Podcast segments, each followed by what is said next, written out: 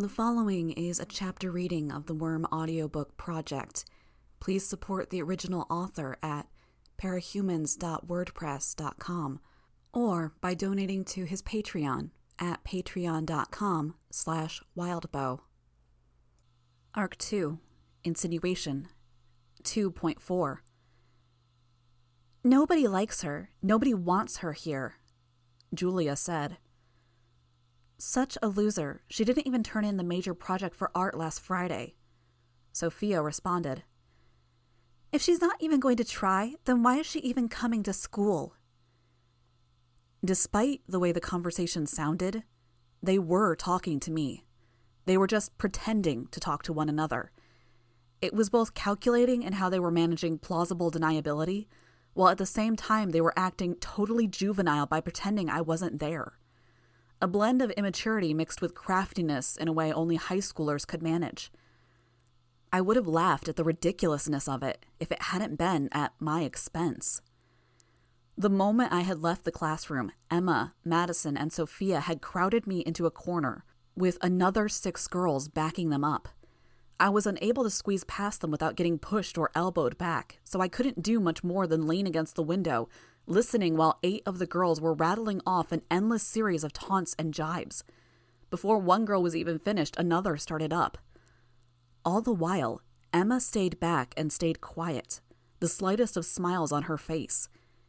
I couldn't meet the eyes of any of the other girls without them barking a fresh torrent of insults directly into my face, so I just glared at Emma.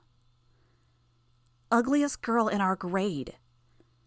They were barely thinking about what they were saying, and a lot of the insults were wildly off mark or contradictory. One would say I was a slut, for example. Then another might say a guy would puke before he touched me. The point wasn't being witty, being smart, or being on target.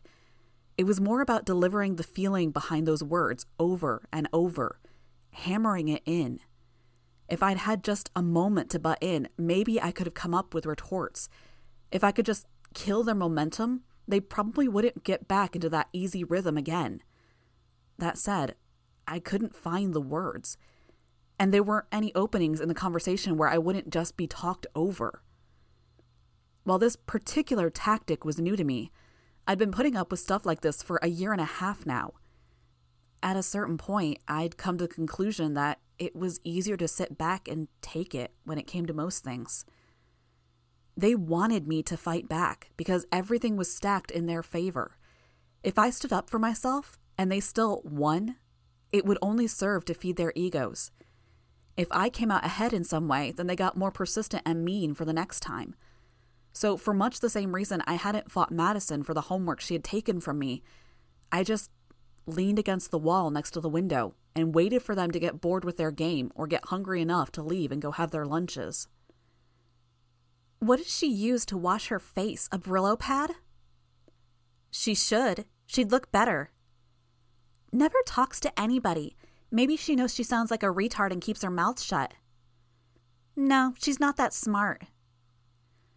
No more than three feet behind Emma, I could see Mister Gladly leaving his classroom. The tirade didn't stop as I watched him tuck a stack of folders under one arm, find his keys, and lock the door.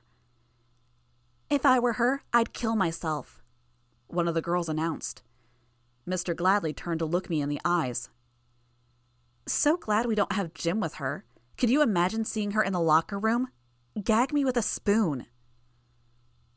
I don't know what expression I had on my face, but I know I didn't look happy.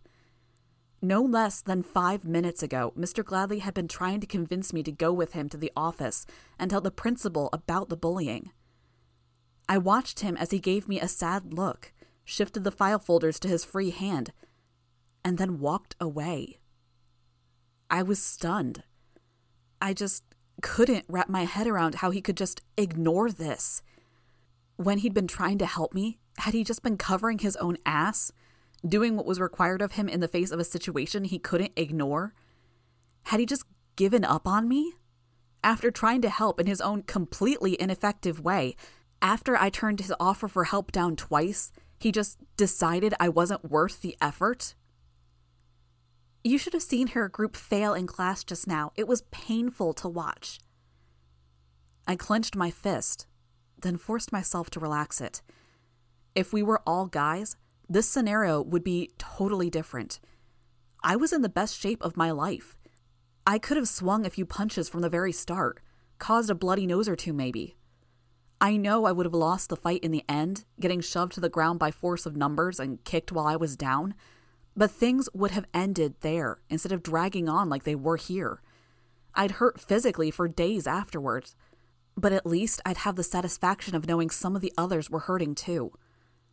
And I wouldn't have to sit through this barrage of insults. If there was enough damage done, the school would have to take notice, and they wouldn't be able to ignore the circumstances of a one against nine fight. Violence gets attention. But things didn't work that way here. Girls played dirty. If I decked Emma, she would run to the office with some fabricated story, her friends backing up her version of events. For most, ratting to the faculty would be social suicide. But Emma was more or less top dog. If she went to the principal, people would only take things more seriously. By the time I got back to school, they would have spread the story through the grapevine in a way that made me look like a total psycho. Things would get worse. Emma would be seen as the victim, and girls who had previously ignored the bullying would join in on Emma's behalf. "And she smells," one girl said lamely. "Like expired grape and orange juice." Madison cut in with a little laugh. Again, bringing up the juice. I suspected that one had been her idea. It seemed like they were running out of steam. I figured it was just a minute or two before they got bored and walked away. It seemed Emma got the same impression because she stepped forward. The group parted to give her room. "What's the matter, Taylor?" Emma said. "You look upset." Her words didn't seem to fit the situation. I had maintained my composure for however long they'd been at it. What I'd been feeling was more a mixture of frustration and boredom than anything else. I opened my mouth to say something. A graceless fuck you would have sufficed. "So upset you're going to cry yourself to sleep for a straight week?" she asked. My words died in my throat as I processed her words. Almost a year before we had started high school, I had been at her house, the both of us eating breakfast and playing music way too loud. Emma's older sister had come downstairs with the phone. We'd turned on the music and my dad had been on the other end, waiting to tell me in a broken voice that my mom had died in a car accident. Emma's sister had given me a ride to my place, and I bawled the entire way there. I remember Emma crying too, out of sympathy maybe. It could have been the fact that she thought my mom was the coolest adult in the world. Or perhaps it was because we really were best friends and she had no idea how to help me. I didn't want to think about the month that had followed, but fragments came to my mind without my asking. I could remember overhearing my dad berating my mother's body because she'd been texting while driving, and she was the only one to blame. At one point, I barely ate for five straight days because my dad was such a wreck, I wasn't on his radar. I'd eventually turned to Emma for help, asking to eat at her place for a few days. I think Emma's mom figured things out and gave my dad a talking to because he started pulling things together. We'd established our routine so we wouldn't fall apart as a family again. It was a month after my mom had died that Emma and I had found ourselves sitting on a bridge of a kid's play structure in the park, our rear ends cold from the damp wood, sipping coffee we'd bought from the donut hole.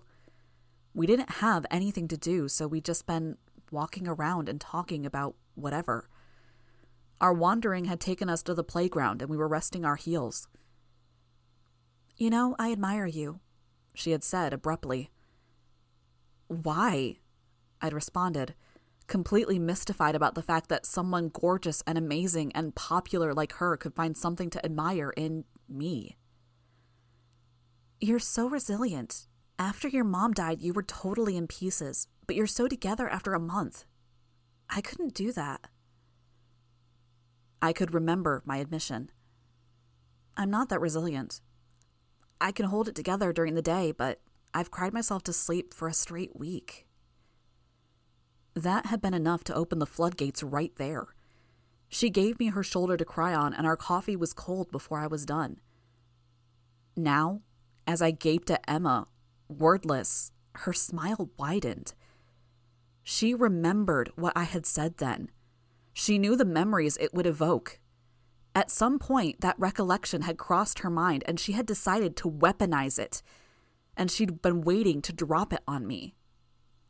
Fuck me, it worked. I felt the trail of a tear on my cheek. My power roared at the edges of my consciousness, buzzing, pressuring me. I suppressed it. "She is! She's crying!" Madison laughed. Angry at myself, I rubbed my hand over my cheek to brush the tear away. More were already welling up, ready to take its place. "It's like you have a superpower, Emma." One of the girls tittered. I had taken off my backpack so I could lean up against the wall. I reached to pick it up, but before I could, a foot hooked the strap and dragged it away from me. I looked up and saw the owner of the foot, dark-skinned, willowy Sophia, smirking at me. "O M G, what is she doing?" one of the girls said. Sophia was leaning against the wall, one foot casually resting on top of my backpack. I didn't think it was worth fighting her over, if it gave her an opportunity to continue the game of keep-away. I left the bag where it was and shoved my way through the gathered girls, bumping an onlooker with my shoulder hard enough to make him stumble. I ran into the stairwell and out of the doors on the ground floor. I fled. I didn't check, but chances were that they were watching from the window at the end of the hallway. It didn't really matter.